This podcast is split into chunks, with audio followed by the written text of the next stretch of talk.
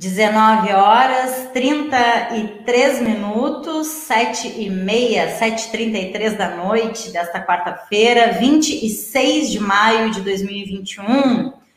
Boa noite a todas, todos e todes que já nos acompanham. Iniciando a live dessa quarta-feira do Paralelo, live de número cento e dez, Rafa já lançou para a gente aí, os cortes do governo Bolsonaro no orçamento da universidade. Até quando será possível funcionar? É a pergunta que uh, a gente sabe que tem é, passado aí, né, pelas reuniões, pelas conversas, pela construção é, das, das universidades, né? Não é uma realidade só da FURG ou só das universidades aqui da região. Uh, e vamos conversar hoje sobre esta questão, sobre esta pauta com o reitor É, da nossa Universidade Federal do Rio Grande, Danilo Giroldo, é, já dando boa noite para o Rafa, para o Marcinho e também para o Danilo. Muito boa noite, guris. Boa noite. Boa noite. Boa noite. Agradecer boa a presença do Danilo aí, valeu por ter vindo. Boa, boa noite, prazer. Danilo, muito bem-vindo. Boa noite, Deca, o Rafa, o Márcio, um prazer aí estar com...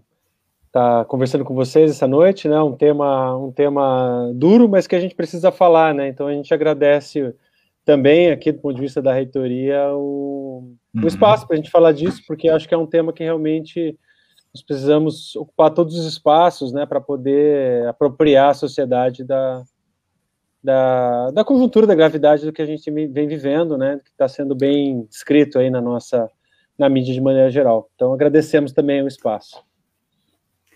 Nós que agradecemos sempre a disponibilidade e reforçando, né, o Paralelo traz é, sempre, a gente sempre busca é, dar conta aí de, de temas, de questões, pautas que são de interesse é, da comunidade, né, e das, das pessoas que constroem o Paralelo junto com a gente, e o Paralelo vem aí ao longo desses treze anos é, aumentando o seu espaço, mas por óbvio sempre ligado e sempre muito atento às questões da universidade, né? Temos o apoio cultural é, do sindicato, dos servidores, né, dos técnicos e técnicas administrativos em educação, que nos permite estar no ar aí ao longo desses treze anos, né?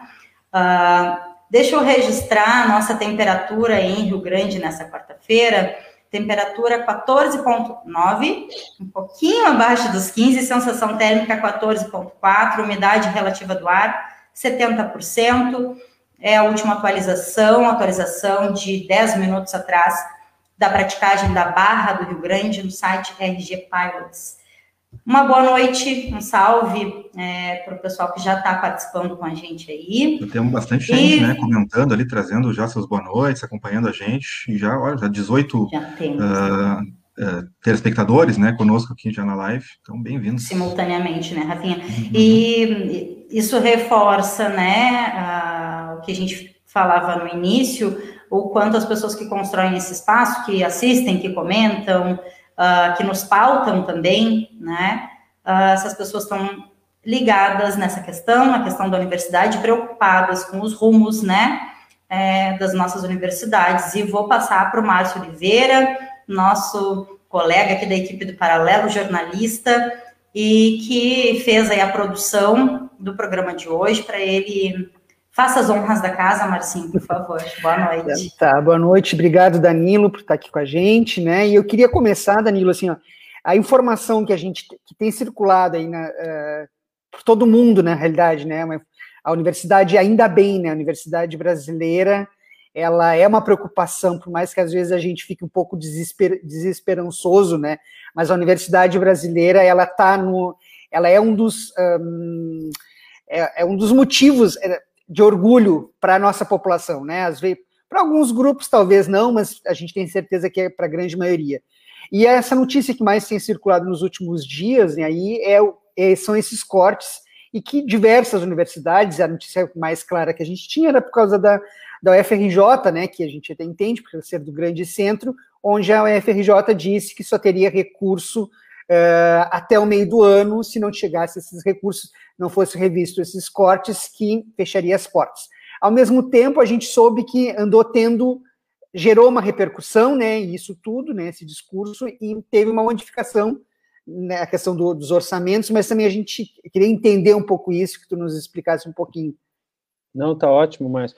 Eu acho que é interessante, eu, eu acho que a pergunta que vocês colocaram, o programa, ela é bem, é, junto à temática do programa, ela é bem, tem uma profundidade, né, maior do que o próprio esse ano, né, até quando dá para funcionar, porque é importante quando a gente coloca essa conjuntura orçamentária, a gente tem procurado fazer isso, dentro realmente de uma conjuntura, né, que especialmente o que tem impactado esse tema diretamente, não só para as universidades, mas para toda a administração pública, portanto, para os serviços públicos federais, né, quando a gente fala de administração pública, estamos falando de serviços públicos que são, né, entregues para a população brasileira, país injusto como o Brasil e tudo.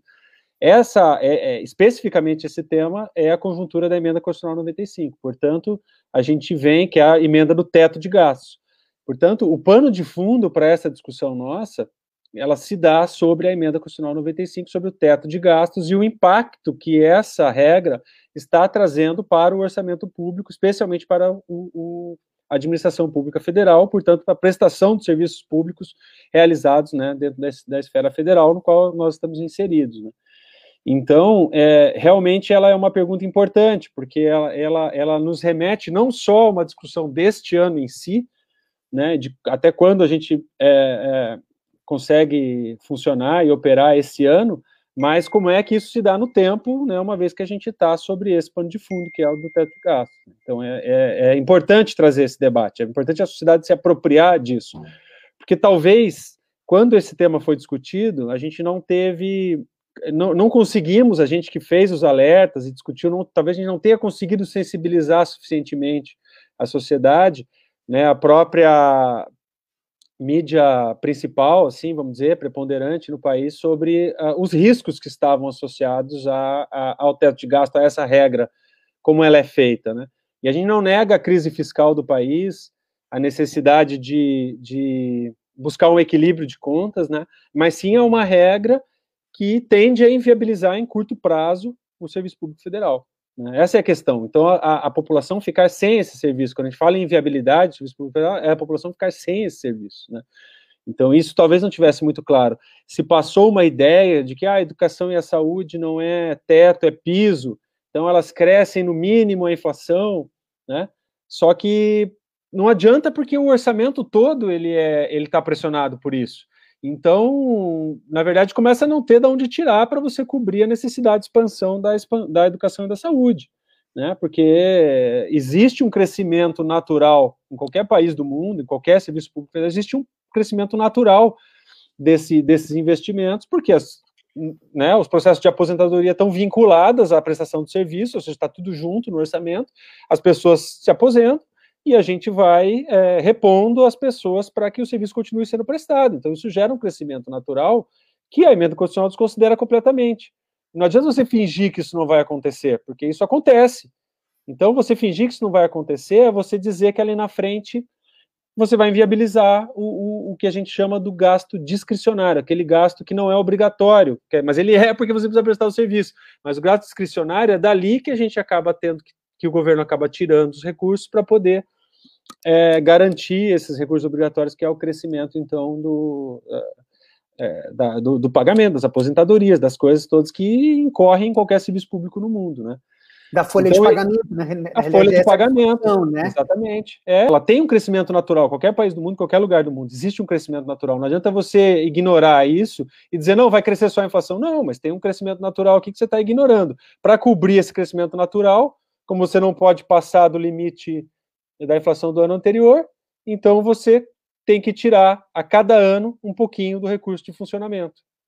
A cada ano um pouquinho, cada ano um pouquinho, cada ano um pouquinho. Então isso vinha num grau de estabilidade e esse ano a gente chegou numa situação drástica de um corte, um corte muito violento. Então eu vou passar rapidinho, mas se você me permitir, né, vocês aqui, só um, um breve histórico de como é que aconteceu a, a questão do orçamento, é porque isso já vem lá desde a organização do orçamento. O orçamento começa a ser organizado no ano anterior, que é o projeto de lei orçamentária. Quando o governo apresentou o projeto de lei orçamentária para o Congresso Nacional, ele já trouxe grande preocupação para as universidades e para o serviço público de uma maneira geral, porque ele já trazia um corte da ordem de dezesseis por cento nas despesas discricionárias. Eu, eu digo, eu reforço isso, porque daqui a pouco alguém vai olhar, vai ouvir lá e vai olhar lá e falar, não, mas o orçamento cresceu.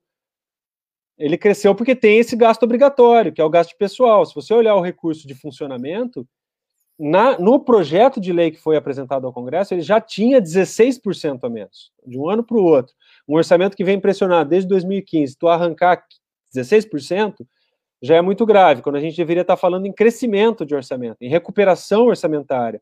No ano de pandemia, onde a gente vai precisar eventualmente lidar com o gerenciamento da pandemia, o aporte para recursos necessários para o desenvolvimento de pesquisa, enfim, toda a infraestrutura que é necessária relacionada ao processo de pandemia. Então, ele já apareceu ali com dezesseis por cento de corte. Fizemos uma mobilização, tá? Dentro da Andifes, os reitores, mobilizações políticas, trouxemos relatores da, das comissões, né? Conversamos e mobilizamos, né, várias, tudo que a gente podia para sensibilizar de que era necessário recompor isso ainda dentro do Congresso Nacional. E, na verdade, o orçamento saiu do Congresso Nacional pior do que ele chegou, porque além desses dezesseis por cento, ele saiu para a sanção presidencial com um corte de dezenove por cento. Então, ainda se cortou mais dentro do Congresso Nacional, quando ele foi para a sanção presidencial, né? E ainda é, com um problema muito grave desde a origem, que não foi corrigido pelo Congresso, que a maior parte do orçamento estava vinculada a uma autorização posterior do próprio Congresso Nacional. Então, o orçamento, de alguns anos para cá, ele vem sendo dividido em duas partes, para cumprir a regra de ouro da Constituição, que é aquela regra que não permite o endividamento em relação a investimentos e tal, uma regra constitucional. Para cumprir essa regra, então, o governo vinha dividindo o orçamento. Então, ele aprovava uma parte e uma segunda parte ele deixa condicionada por uma nova aprovação do Congresso, né? Só que isso normalmente era vinte por cento, trinta por cento do orçamento. E esse ano veio sessenta por cento do orçamento condicionado. Então, a gente já falou, olha, sabendo a conjuntura política que existe, toda a complexidade que existe, né, que, que o país está vivendo, é um risco muito grande. quarenta por cento do ano passa, nós já estamos aqui no, praticamente no meio do ano. Então, e aí quando ele sai do Congresso Nacional, então ele se mantém distribuído dessa forma, quarenta por cento só liberado, sessenta por cento de, dependendo de uma nova liberação do Congresso Nacional, e ainda com um corte maior ainda. Então, ele chega para a sanção presidencial com um corte de dezenove por cento, né, de maneira geral, incidindo de forma diferente entre as universidades. Ou seja, se perdeu a linearidade do corte. O que é pior isso, ainda, né? É pior ainda. É, mas não houve, isso é importante, ter bastante transparência ao dizer isso, não houve, assim, você pode dizer, ah, porque tem a questão das nomeações, umas universidades têm os reitores que foram nomeados pelo presidente, não, tal, mas não houve esse padrão, na verdade, não houve qual, qualquer padrão, a gente, ninguém conseguiu ainda compreender qual foi o padrão usado para esses cortes terem sido diferentes entre as universidades, mas isso é ruim, porque existe uma regra pactuada entre o M E C e as universidades, que é uma matriz orçamentária, que é linear, então a universidade sabe, olha, meus indicadores são esses, então eu vou receber esse recurso. Tal. Então quebrar essa linearidade é muito grave para o futuro, no nosso entendimento. E aí, ele ainda saiu com outro problema adicional, porque naquela organização do orçamento, onde surgiu esse novo corte, e se abriu espaços lá para outras questões, emendas e outras questões, o, o recurso não dá conta de todo o recurso obrigatório do governo. Então, o, o, o presidente sancionou o orçamento, e no mesmo dia botou um decreto bloqueando mais vinte, vinte e poucos bilhões de reais, não lembro o número exato agora, mas um volume bastante significativo de, de recursos do orçamento, do qual o M E C foi o ministério que sofreu o maior bloqueio, né? E, então, além de toda essa conjuntura, um corte da ordem de dezenove por cento, que na FURG é vinte por cento mais ou menos, né? Teve universidade que chegou a vinte e sete por cento, a FURG ficou por volta de vinte por cento. Um corte de vinte por cento, mas você perder de um ano para o outro um quinto do seu orçamento, um orçamento já pressionado. É, a proporção sessenta por cento dependendo de uma aprovação do Congresso, e ainda mais um bloqueio de treze por cento treze ponto alguma coisa, é uma situação inviável. Isso a gente ficou sabendo no início de maio, cinco meses praticamente passando. Então, aí que veio esse grande movimento que você mencionou. A, as universidades falaram, olha, não tem como sobreviver até o meio do ano. quarenta por cento do ano já passou, o recurso já acabou. A FURG estava nesse movimento também, a FURG só pagaria as contas de maio. Houve um grande movimento, e isso não estava só relacionado às universidades, mas grande parte dos órgãos públicos estavam passando por isso, o Ministério da Saúde e tudo. Então, a gente fez essa grande mobilização e o governo, então, reviu as projeções e fez uma reorganização do seu orçamento, uma reprogramação orçamentária, e parte desses recursos discricionários, então, passaram a não depender mais da aprovação do Congresso. Então, eles fizeram uma mobilização de recursos, né, fizeram uma, um, um novo cálculo da questão da regra de ouro, em função da arrecadação e tudo, e viram que era possível, então, desbloquear parte desses recursos e tirar isso, fazer uma reprogramação orçamentária e tirar. Então, isso, o que, que, que gerou? É, esse sessenta por cento, parte desse sessenta por cento que estava dependendo do Congresso Nacional, foi liberado. Por que, que eu falo parte? Porque aquele bloqueio do veto ainda está presente. Então, no caso da FURG, nós temos aí mais ou menos vinte por cento dos recursos é, discricionários, recursos para funcionamento da universidade, ainda bloqueados, mas não dependem mais do Congresso, dependem só do governo, conforme a arrecadação for avançando, algo que a gente já vem enfrentando nos outros anos. Mas a folha de pagamento e os recursos obrigatórios ainda estão dependendo do Congresso, tá? Então é importante dizer isso. A gente ainda depende, porque a reprogramação não deu conta de tudo. E a maior parte que é da folha continua condicionada a uma aprovação do Congresso, que deve acontecer, estamos esperando, em junho. Significa tá? Durante o mês que pode haver uma possibilidade de não, não ter recurso para fazer o pagamento dos salários das, dos servidores. Matematicamente, sim, a gente sabe que isso é de um impacto muito grande, né, uhum. Márcio? Então, realmente, eu não quero assustar. Ó, oh, eu queria não, eu não coisa, quero acreditar pode, que isso né? vai acontecer, né? Uhum. Porque isso vai Mas... incidir sobre todo o Serviço Público Federal, né? É o que eu digo, se isso fosse algo direcionado às universidades por uma escolha, vamos assim dizer, seria algo mais preocupante, algo que está incidindo de maneira geral todo o Serviço Público Federal. Por, por conta da, da emenda constitucional e a regra de ouro, e, e a regra de ouro, são dois mecanismos, né? Então, eu, eu quero crer que isso vai, esse projeto de lei vai ser encaminhado ao Congresso e vai, vai, vai se resolver agora em junho.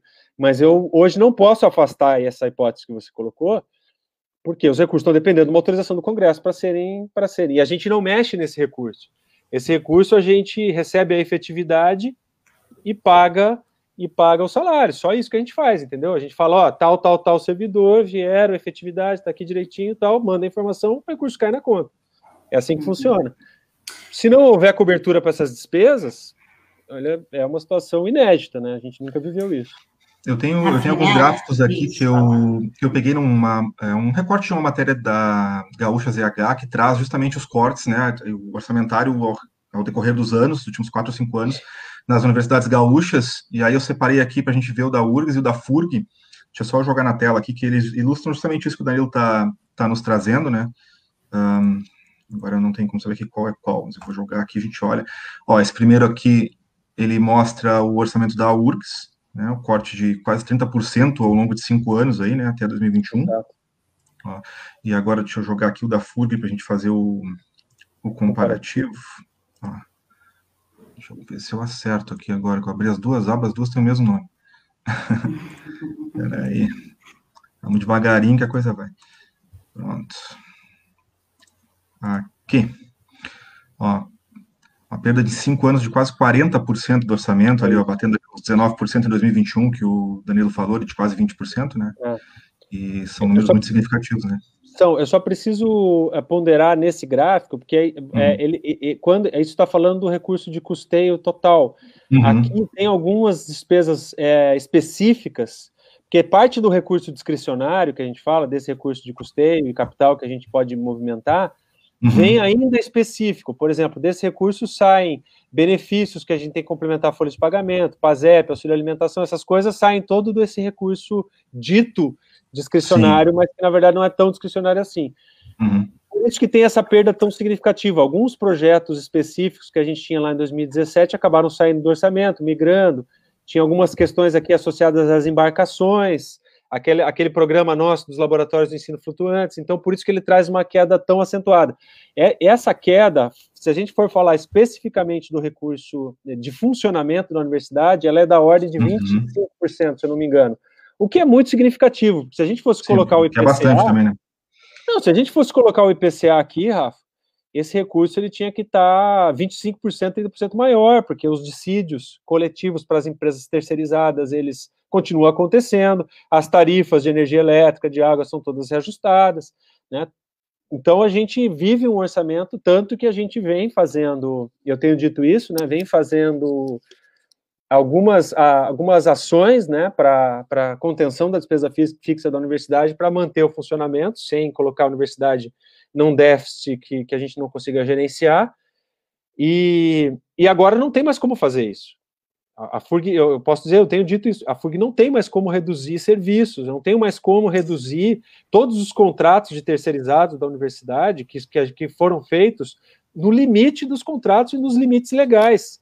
Você não pode contratar uma pessoa, é, fazer um contrato de licitação de, de limpeza, por exemplo, dizendo que uma pessoa vai limpar dez mil metros quadrados, entendeu? Tem um cálculo, uma técnica para fazer essa licitação que já está esgarçada ao limite. Já está abaixo do que a gente precisa, porque nós já esgarçamos isso até onde dá. Não dá mais para ir além disso. Assim com vigilância, assim com todos os serviços terceirizados nossos. A gente já, é, com dor, né?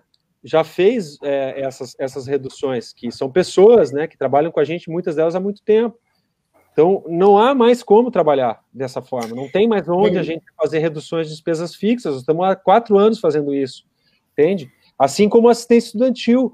A assistência estudantil, nós precisávamos, precisaríamos ter o dobro do recurso que a gente tem hoje. A gente complementa com o recurso do Tesouro até o limite que dá, a gente deveria... complementar mais, mas a gente já já está perdendo a capacidade de fazer isso. E eu tenho dito que nós não vamos reduzir absolutamente nada mais disso, porque não é não é não é aceitável, entendeu? E então é por isso que a briga realmente, a luta hoje da Andifes, dos reitores como um todo, se dá sobre sobre três aspectos principais, que é o desbloqueio do restante desse recurso que está colocado, a recomposição do superávit, porque para fazer essa recomposição orçamentária de sessenta por cento foram recolhido parte do superávit de algumas universidades que tinham. Nós não tínhamos mais, então não, não perdemos. Mas tinha universidade que tinha superávit, recurso próprio arrecadado não usado, que rapou, entendeu? O governo rapou esse dinheiro e distribuiu para os outros. Então tem universidade gritando muito sobre isso. E a, e, a, e a recomposição do orçamento como um todo, de revisar o corte. Não é possível um corte de vinte por cento, entendeu? Eu sei que o país está numa grande dificuldade, o setor privado, a gente sabe disso.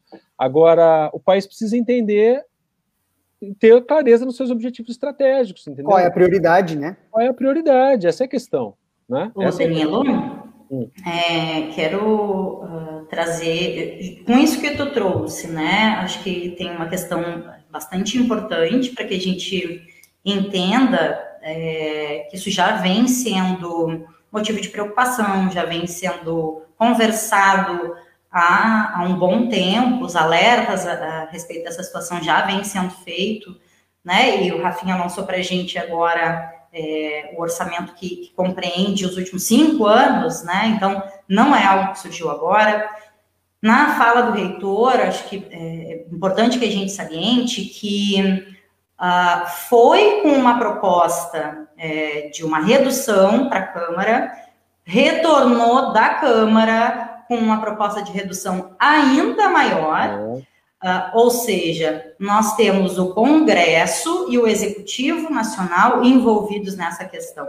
A FURG é uma instituição federal, né? Uh, então, para que a gente entenda também a dinâmica, entenda... Uh, qual é o papel, né, tanto do Congresso quanto do Executivo Nacional, que, por óbvio, vai tocar na FURG, vai tocar na UFPEL e em todos os outros é, institutos e universidades federais, né? E eu quero trazer para cá, é, tu já tocou nessa questão, mas vou trazer a pergunta que o Vinícius Costa, é, o Xaropinho, trouxe para a gente aqui. Ah, o Vini coloca, o que ocorreu na U F R J? É possível que aconteça o mesmo cenário aqui na FURG?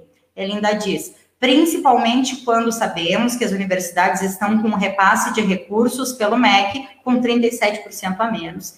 Ah, então, passando a pergunta do Vinícius aí para ti. Não, Ô, é Danilo, importante isso. Eu queria Desculpa, só comentar uma coisa rapidinho, que assim, é, como a gente, qual é a importância, né, desses, dos serviços que a universidade, é, além de presta à comunidade, né, porque a universidade, todos, a, a gente pensar, né, toda a extensão que, que, que é feita, né, na universidade, diretamente conectada com a sociedade, né, o hospital universitário, É, que não, porque a gente sabe que hoje em dia tem EBSER, os recursos, enfim, né? Mas também tem recurso do M E C. Se a gente for pensar alas, eu fico pensando no Sempre, por exemplo, né?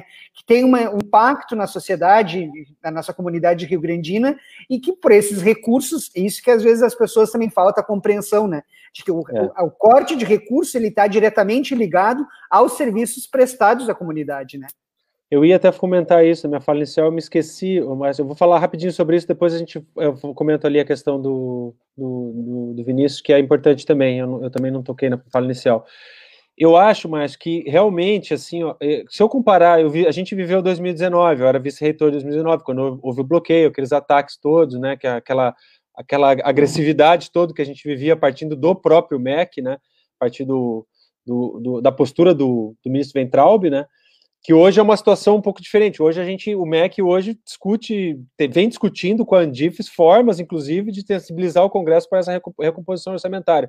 Mas, para além disso, o, a, a reação da sociedade, se eu comparar dois mil e dezenove com agora, eu entendo como diferente.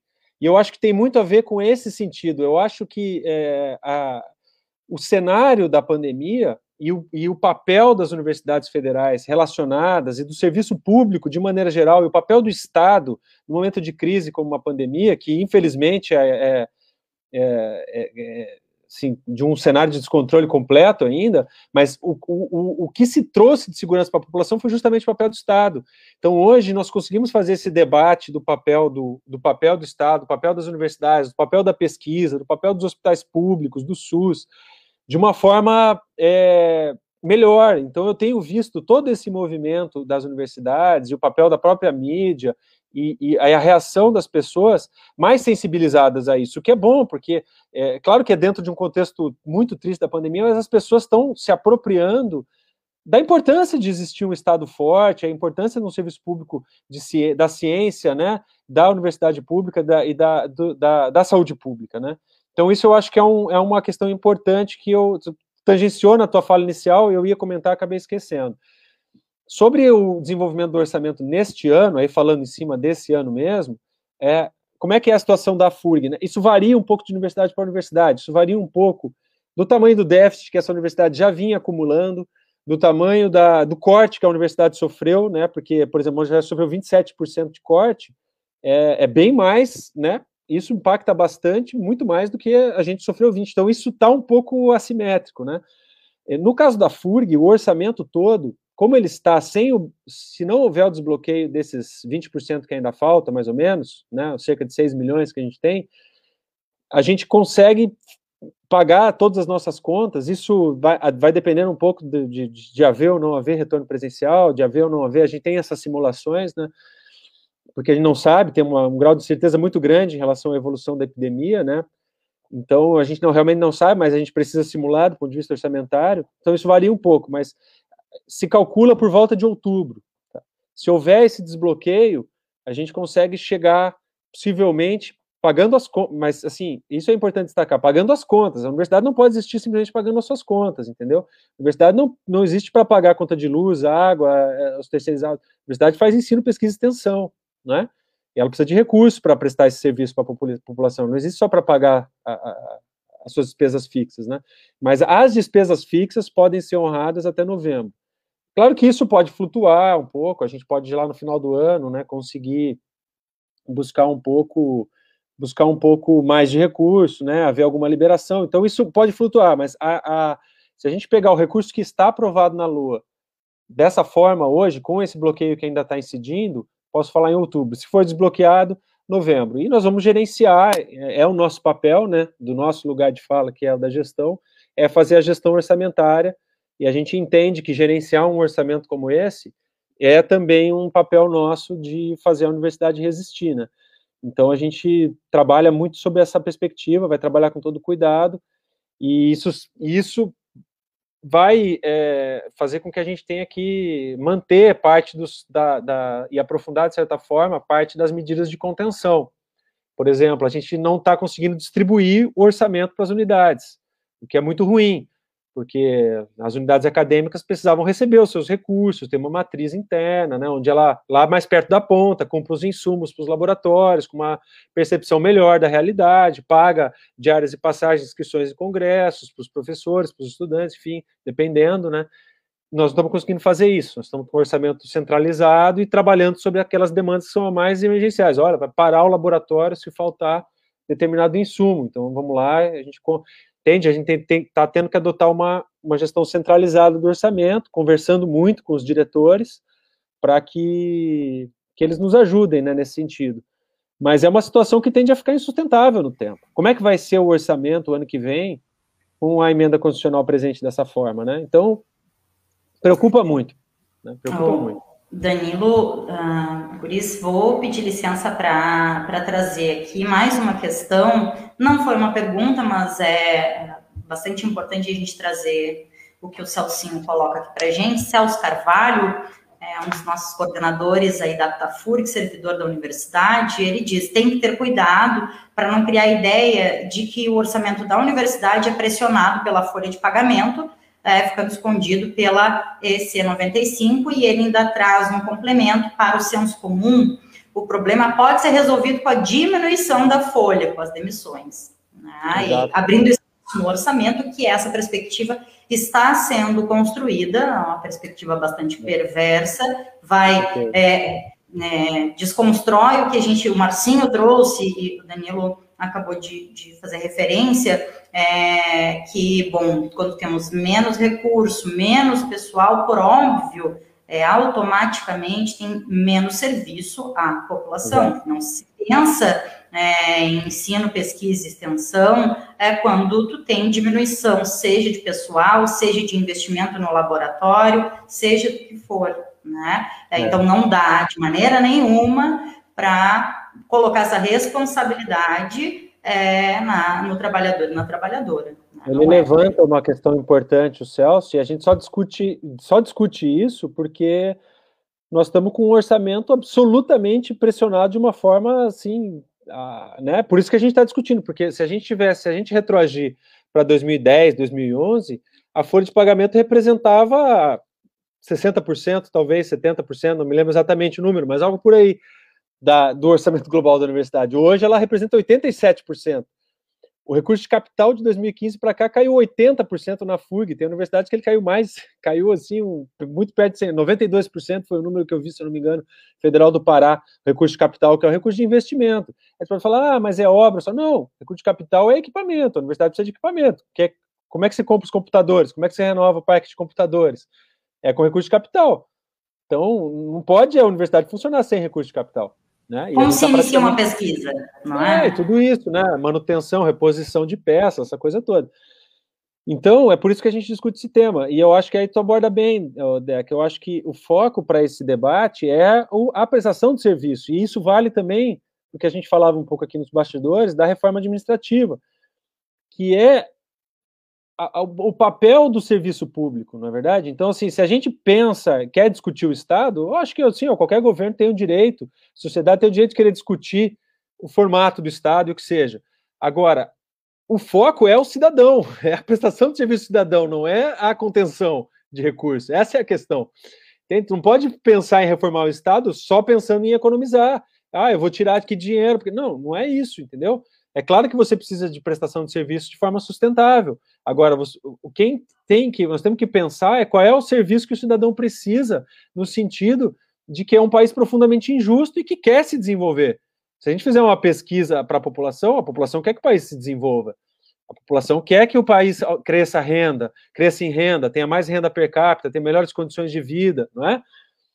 Ter melhores condições de, de, de saúde, de tudo isso. Bom, então nós precisamos, num país injusto como o Brasil, de serviço público de qualidade, de excelência, como são os, da, os das universidades, porque é disso que nós estamos falando.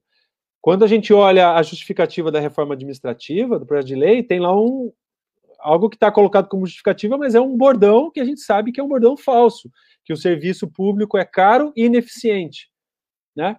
Qual o serviço é caro e qual o serviço é ineficiente? As universidades públicas são as, têm os melhores indicadores do Brasil na educação pública, né? E, inclusive isso, e, e, né? Assim, inquestionavelmente. Então é um serviço de excelência prestado. E a gente vai abrir mão desse serviço de excelência prestado? Nós vamos entregar isso? Não precisamos de um serviço de excelência de ensino público? Então o foco da prestação de serviço é que, é que pondera essa discussão do crescimento Da, da, do, da, da, da despesa com o pessoal, porque as pessoas necessariamente se aposentam, necessariamente precisa de pessoas para continuar prestando esse serviço. Então isso é inevitável. Se você não tiver esse ciclo composto, alguém mencionou ali da questão da, do Fernando Henrique Cardoso nos comentários, era o que a gente vivia, nós chegamos a viver, eu vivi como estudante isso, né? É, departamentos com noventa por cento dos professores substitutos, noventa por cento dos professores é substitutos. Eu saí do doutorado em dois mil e três, eu ia prestar concurso, eu prestava concurso com quarenta, cinquenta pessoas, com três, quatro pós-doc, aulas, em, né, eram, os concursos eram dificílimos, né? Aqui o concurso que eu prestei na FURG foi difícil, felizmente passei aqui lá, em dois mil e quatro passei aqui na FURG, né, quando a gente começou a voltar a ter concursos públicos. Então, é isso, se a população quer serviço e precisa de serviço de qualidade, tem que ter gente, tem que ter pessoas qualificadas, né? Então, é, esse é o debate que precisa ser feito com a sociedade, né? Da, da prestação de serviço de excelência, né? E para isso, o país precisa ter os seus investimentos direcionados para isso, né? Não pode... É, é, é, isso é uma coisa que entra fácil na cabeça, a gente precisa refletir, o serviço público é caro e ineficiente. Não, espera um pouquinho. Onde ele está sendo ineficiente? O que, que eu posso fazer para melhorar a eficiência desse ponto? Né? Será que eu preciso destruir o serviço público para que ele Essa se torne eficiente? Deveria ser a reflexão ser feita, né? E não Exato. um corte, né? É, então Ô, Danilo, é, é interessante queria, a ponderação. Eu queria falar uma, é, sobre a reforma administrativa é, que está aí, né? Está andando na, na, na Câmara, né? Na, na, na C C J já passou, agora vai para a Comissão Especial. Mas, é, paralelo a isso, que, qual é que, o meu questionamento, né? Não questionamento, a minha reflexão. É, nós, já há, sei lá, vinte, trinta anos, a gente tem tido cada vez mais a terceirização na universidade, serviços como limpeza, né, é, jardinagem, segurança, e é óbvio que esses serviços, hoje, eles custam muito caro para a universidade, porque lá atrás a justificativa era essa, né, de que tiraríamos é, esses trabalhadores do quadro, diminuiriam os gastos da universidade, e seria mais fácil colocar terceirizado e um recurso de outro lado. Hoje a gente vê esse gargalo estrangulado, porque o dinheiro, quando corta, né, corta onde? Né? Vai cortando nos serviços, como tu mesmo comentou, né? E a gente percebeu isso nos últimos anos, né, cortes gigantescos aí na, no serviço de limpeza, né? As, a gente via as, as trabalhadoras e os trabalhadores bastante afetados, né, e com discussão como que iriam afetar também a economia do município. Então a gente vê isso na reforma administrativa, essa agora, né, isso, né, ela, de alguma forma eles vão cortando e com a justificativa de economia, só que lá na frente, obviamente vai cortar, é aí, né, não tem outro lugar para cortar, onde a universidade corta a luz, não corta, né, porque a luz está ali todos os dias, né, não tem como tu diminuir hoje, cinquenta por cento do campus vai ter luz, os outros cinquenta por cento não, mas nesses serviços a gente vê que é o lugar onde mais afetado, né.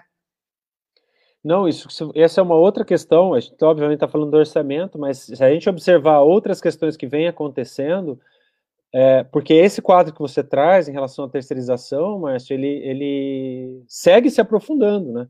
Nós tivemos aí a extinção de um conjunto importante de cargos que vai impactar no, no médio prazo, até no curto prazo já impacta, mas no médio prazo o impacto vai ser severo na, na prestação de serviço das universidades. Cargos que não foram extintos se tornaram cargos terceirizáveis e, e portanto, tende, por, com, com essa mudança, eles passam a ter menos possibilidade de reposição por concurso público e você não tem a correspondente acréscimo orçamentário para terceirizar esse serviço. Então, se há um questionamento, e, é, e isso que você traz ele é, é verdadeiro, há um questionamento sobre o avanço da terceirização dentro do serviço público, e ela é totalmente pertinente, esse debate, porque ele é, é uma lógica bastante perversa, porque essa lógica, assim, de que, bom, numa crise orçamentária, então você reduz os serviços terceirizados. como se você estivesse economizando folhas de papel ou alguma coisa, e na verdade você está falando de pessoas, de famílias, de renda, de vidas, né? E, inclusive, pessoas que ajudam a fazer a, a, a economia dos territórios girar, né? Então, esse, esse impacto ele vai se, se, se, se desencadeando, né? Então, isso já cabe no debate, mas o, o que está acontecendo, e a gente percebe isso acontecendo, é que muitos cargos sendo, sendo extintos, né? Muitos cargos passando a ser terceirizáveis, e você sem ter o acréscimo, porque como é que você vai, num orçamento pressionado desse, abrir uma terceirização ou abrir o contrato de uma determinada empresa para prestar qualquer um desses serviços que passou a ser terceirizado, né? Então eu vejo uma grande, se há uma preocupação grande em relação aos docentes, Márcio, eu acho que a, a categoria dos técnicos é uma categoria que está sob um risco muito grande, é muito grande realmente, né? É, a gente vê um, uma tendência, assim, É, nesses movimentos de extinção de cargos, né, de, terceir, de cargos que passam a ser terceirizáveis, uma certa, não sei se eu vou usar o termo mais adequado, mas uma, uma certa redução da especialização, uma pasteurização do serviço técnico, entendeu? Que é grave para a universidade, porque a universidade não é um, um outro órgão público onde você pode ter analista e, e, e, e técnicos, por exemplo, analista nível superior e um técnico, né, um cargo técnico de nível médio, por exemplo, porque a especificidade é muito grande. A universidade é uma cidade, precisa de engenheiros, precisa, né, de arquitetos, precisa de técnicos de laboratório, né, químicos, biólogos, você precisa disso para prestar o serviço, jornalistas, analistas de T I, técnicos. Então, essa especificidade, a redução dessa especificidade no tempo da categoria técnica, eu acho que é muito grave, e, e infelizmente é uma tendência que a gente observa, né, é uma tendência que a gente observa, e que lá no curto e no médio prazo vai impactar o funcionamento da universidade, sem dúvida. Assim, então, é, é, é muito grave, realmente. Danilo, é, o Duda, o Eduardo Pereira, ah, ele trouxe um comentário justamente essa questão que, que penso que passa por, né, pelo que tu trouxe agora. Bem, é, extinção é, do cargo, né, não se abre concurso, mas se terceiriza, ah, então... Sim, a gente começa a lidar na universidade é, com trabalhadores e trabalhadoras C L T, uh, e agora é, né, se traz a proposta aí do fim da estabilidade, usando o argumento de que tem gente demais, né, para justificar, como se isso fosse uma justificativa, trazendo essa mesma lógica, né, que... que É, vem se lidando aí ao longo desses, desses últimos anos com trabalhadores terceirizados. Ah, e tu pontuou muito bem, né? São pessoas, são pessoas, a economia da cidade é impactada por isso, é, o serviço prestado à comunidade é impactado por isso, independente de serem trabalhadores terceirizados ou servidores, mas o que vem se tentando fazer ao longo desses últimos anos, principalmente... Uh, e o que vem se tentando fazer, o projeto de desmonte, de ataque às universidades, uh, é justamente convencer as pessoas, a comunidade de modo geral, né, de que tem gente demais trabalhando, é. de que, bem, vejam só, tantos por cento é só para folha de pagamento. Sim, mas se tu reduziu É, o orçamento geral, por óbvio que o que restou é praticamente só o custeio é, do pagamento de pessoal e contas, né? Então, é. essa, os argumentos para o convencimento da comunidade, é é, para que a comunidade se convença a desmontar, né, são Exato. esses. É, tá? E é uma discussão, assim, superficial, assim, ao extremo, né, assim, ó, discutir essa questão da estabilidade por esse viés é uma coisa de uma... Que é, e esse é o nosso desafio, de poder apropriar a, a, a população da, da, da, do quanto isso é superficial e do quanto ela está ela, ela, ela tá sendo, de certa forma, levada em, a, a, a, um, a, um, a um determinado raciocínio sem ter a profundidade devida. As pessoas podem ter as opiniões É, mais diversa sobre esse tema. Agora, a gente não pode simplificar ele a um tema. É um problema complexo, como é a organização do Estado, de um país do tamanho do Brasil, com os desafios que ele tem, que é um problema extremamente complexo, não pode ser enxergado sob uma, uma ótica tão superficial dessa forma, né? É, então, assim, quer dizer, é, o que, que a gente é, procura O que, que se procura com esse argumento passar para a sociedade? Quer dizer, o problema do país é a estabilidade. Então, o problema... De... Eu, eu, eu acho que nós, enquanto servidores públicos, nós temos sim que problematizar o serviço público. Temos sim, não, eu acho que é nossa obrigação problematizar se a gente está cumprindo o nosso papel e o quanto a gente pode melhorar para cumprir. Agora, sim, quem conhece isso, esse é o problema? Né? Esse é o problema? Quer dizer, então é superficializar demais o debate de, um, de, um, de uma grande complexidade. Então isso é muito ruim, realmente. Por que que a gente discute e, e, e traz essa questão aí, essa questão do que o, que o, que o Celso e Duda trouxeram, né? Então a, pode parecer assim, ah, mas então olha, assim, ó, tá o teto, então tá pressionando o recurso discricionário porque o folha de pagamento tá crescendo demais. Claro, você está usando uma base que não tem nada a ver com a forma como isso cresce, está usando o I P C A. O que, que tem a ver o I P C A com o crescimento natural que existe, né, em relação a, em relação à despesa com o pessoal? Então, a, lei, a, a questão do teto, ela traz um referencial que não se coaduna com a questão que o país é, tem que lidar, que é a prestação de serviço público para a sua população. Para o país chegar onde ele quer chegar, ele vai precisar contar com o serviço público. Então, se ele quer chegar a um nível de desenvolvimento que ele idealiza, né, tem o sonho de entrar no O C D E, então se discute trazer os padrões de transparência, né, os padrões de, de integridade, que são muito legais da, da, da, da O C D E, né? Mas assim, quais são os passos que são necessários para a gente chegar a esse ponto, né? Então será que é isso? Então traz um refer, referencial do I P C A, da inflação, para regular um, um, uma coisa que cresce sobre uma outra, sobre uma outra lógica completamente diferente. Não há crescimento exagerado da... Da, do, da despesa de pessoal, esse é o ponto, entende? Porque você está usando uma referencial como, ah, a inflação cresceu dois por cento num ano e agora a, a folha cresceu seis, sete, sei lá. Não tem nada a ver uma coisa, são coisas que não são comparáveis, né? Então, é, é o que eu digo assim, ó, eu acho que o ponto para esse realmente é assim, ó, é, é, qual prestação de serviço público a população espera?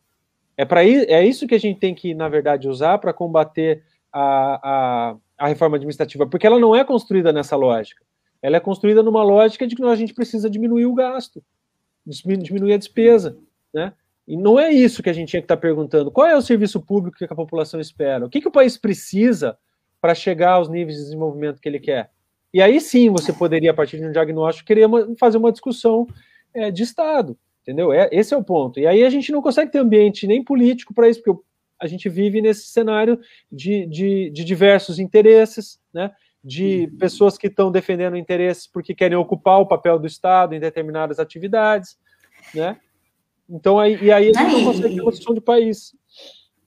Não, e a gente ouve discursos e, e é, né, isso é público e foi repetido incansavelmente, a gente trouxe isso no paralelo, a gente ouve falas... É, de dentro do Ministério, né, questionando, assim, ah, bom, mas as pessoas querem viver até cem anos, ah, e isso, é, bem, não tem nem como a gente é, problematizar esse argumento, né, porque ah, é esse tipo de, de fala, esse tipo de retórica que tem sido usado. E lembrei agora na tua fala, é, que também é um argumento muito usado, o cortar na carne, né, ah, estamos... passando por, né, uma dificuldade, precisamos cortar na carne, precisamos fazer esse sacrifício. Mas a carne é de quem? É, o sacrifício é de quem? E aí me leva para te trazer mais uma questão que a Carol, Carolina Pons, colocou aqui, que eu penso que é muito fundamental, assim, né? Um, aonde é o corte? É na ponta. Quem sente primeiro e principalmente é a ponta, né? São os trabalhadores, trabalhadoras, é, Que, que estão sendo demitidos ao longo do, do tempo, é, as famílias e a comunidade periférica, a comunidade da Zona Oeste, como a Carolina Pontes trouxe aqui, atendida no CAIC, sente diretamente os efeitos desses cortes. Os servidores se desdobrando para tentar prestar um serviço de qualidade nesse caos instalado no nosso país. Aí trago isso, é, não sei se, se o Marcinho vai querer trazer algo junto para te passar, mas... Uh, a gente precisa entender, assim, né, que os argumentos, eles são perversos, sim, é para convencer o povo, a população, de modo geral, uh, e ataca, e chega primeiro o ataque na ponta, na população que precisa dos serviços, é, em terceirizados, terceirizadas, técnicos, servidores, servidoras que ficam, é, como o reitor mesmo colocou, né, muitas vezes, bem, uma pessoa tem que dar conta de higienizar, limpar, é, algo que duas, três, cinco pessoas davam conta antes, né, ou é, técnicos e técnicas se desdobrando para fazer o serviço de dois, três colegas e mais dois, três terceirizados. Uh, então, a gente precisa entender isso, né, chega primeiro na ponta, né.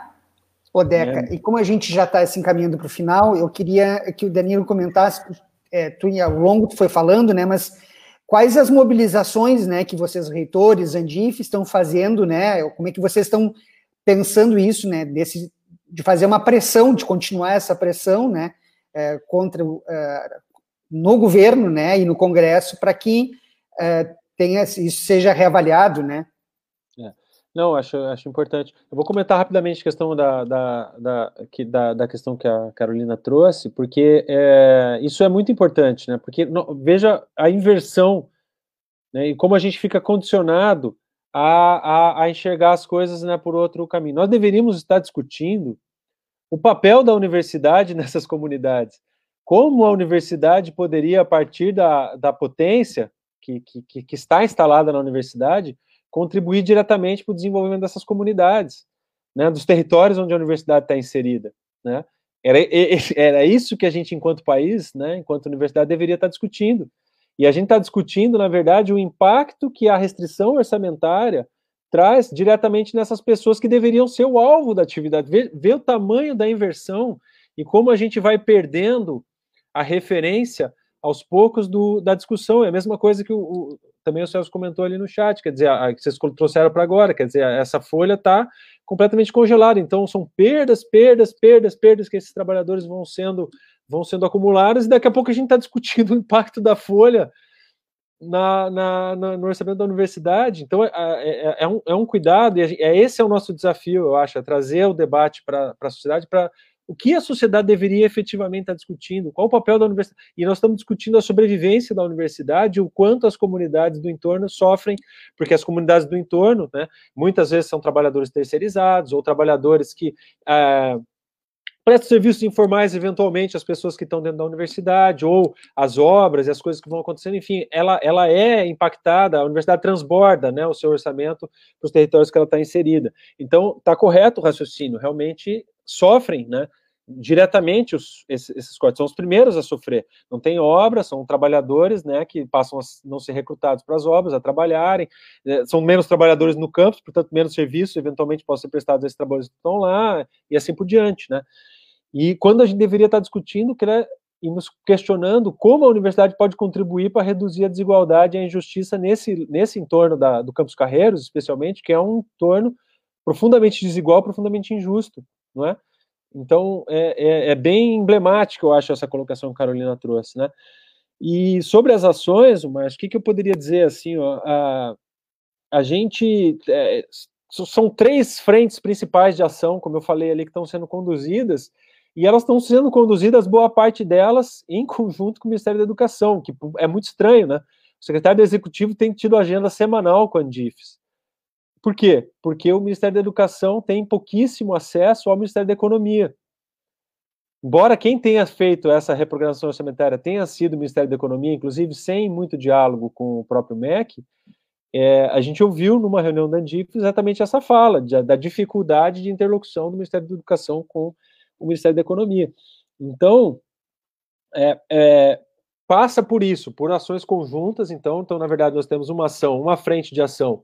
A diretoria da Andifes é uma diretoria que está sendo... O presidente Edvar, que é o reitor da Federal de Goiás, tem, tem sido um grande lutador, assim. Eu tenho que enaltecer aqui o papel da diretoria executiva da Andifes, porque eu, eu me coloco um pouco no lugar dessas pessoas. Imagina você ser reitor de uma universidade com todos esses desafios, então te coloca numa posição de dirigir uma coletividade toda e fazer toda essa interlocução num ambiente político extremamente complexo, né? Então, realmente, eles têm feito, a reitora Joana, o reitor Marcos Vinícius, que fazem parte da... O reitor Burman, aqui da Santa Maria, que é também da diretoria executiva da Andif, então, eles têm lutado muito. Então, três frentes principais. O desbloqueio imediato desse recurso, que é uma ação que está basicamente na mão do, do governo e que é, é fundamental, assim como a recomposição desses recursos de superávit que foram tomados, esse é, é o termo. A universidade arrecada recursos e o governo toma e redistribui, quer dizer, isso é um negócio inaceitável, né?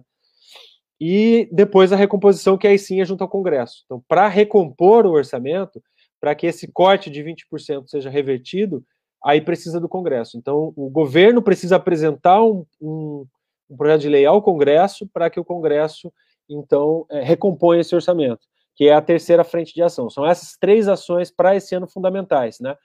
E acho que a gente tem feito isso, a Andips tem feito, todas as comunicações da Andips fazem referência a isso, eu também, nós aqui também, o professor Renato, toda a nossa equipe, temos feito referência ao pano de fundo da Emenda Constitucional noventa e cinco, ao teto de gasto, porque ele vai continuar incidindo, ele ainda tem bastante tempo de incidência, e a gente vai enfrentar situações cada vez mais graves se isso não for revisto. Essa que é a verdade. E eu não estou querendo dizer aqui que eu estou negando a crise fiscal do país. Eu não tô, pode, pode se discutir, né, as questões fiscais do país. Agora, não adianta a gente tapar os olhos e manter uma regra que vai inviabilizar o serviço público e vai inviabilizar o atendimento à população. O Ministério da Saúde está passando pelo mesmo que o Ministério da Educação está passando. Né? Então, isso é muito importante. Porque além, né, Danilo, né, além de que não é só afetar o serviço público, né, afeta, na realidade afeta a sociedade, né, como um todo, né? Porque somos prestadores de serviço, né, gerando uh, serviço, conhecimento, gerando emprego e renda para tantas comunidades. Imagina a quantidade de universidades e I F Es no Brasil afora que tem todo esse impacto na comunidade. Então, não é ao serviço público só, né, como às vezes as pessoas gostam de, de dizer, ah, então cortando ali na ponta, ali só, né, mas na realidade é muito maior do que isso, né. É um projeto, né, é um projeto. É. É, e vou trazer, é, primeiro só para colocar para o pessoal, lancei nos comentários ali é, da live, ah, das notícias da universidade, ah, uma pesquisa da FURG, que registra aumento da taxa de contaminação por coronavírus no Rio Grande do Sul, é, ainda comentei com, com os guris, ah, disse, ó, coloquei nos comentários e, bem, ah, penso que isso desenha e ilustra a importância de investimento em pesquisa, é, porque senão a gente fica só na mão da iniciativa privada, né? A gente não tem, é, por parte do governo federal, muito interesse uh, em, em colocar os números relacionados, né, à, à pandemia, tanto que uh, a mídia, é, a mídia que está acessível,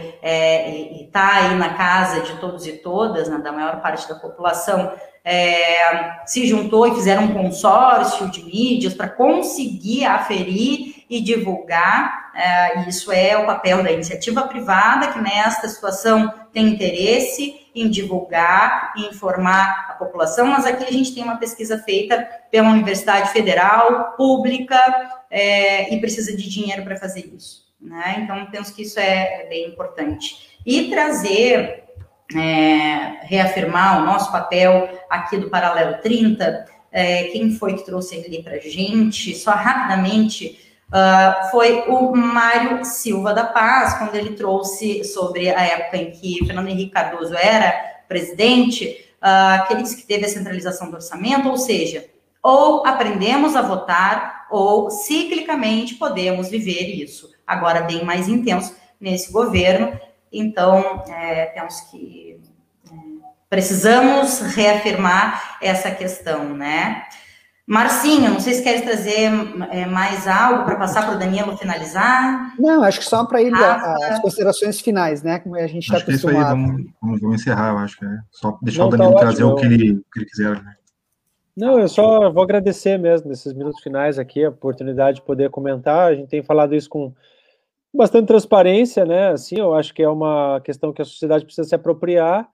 A gente tem feito o nosso papel nesse sentido e eu acho que é, é, é importante discutir esses temas, entendeu? É importante, assim, porque é, todos nós queremos esse país melhor, né? Todos nós queremos. Então, a gente precisa trazer a... a realmente as estratégias que precisam ser construídas para isso, porque quando a gente fala da, da, da questão da, da iniciativa privada que até trouxe, Deca, é isso, a iniciativa privada, é a, a, aquela, aquela ação, ela precisa ser viabilizada, Não é tudo que precisa que, que dá viabilidade econômica, então não adianta. O país que quer se desenvolver, ele precisa de investimento público. A gente fala em gasto público, não estamos falando de investimento público. É o investimento que o Estado faz para que o país se desenvolva, inclusive melhore o ambiente para a iniciativa privada como um todo.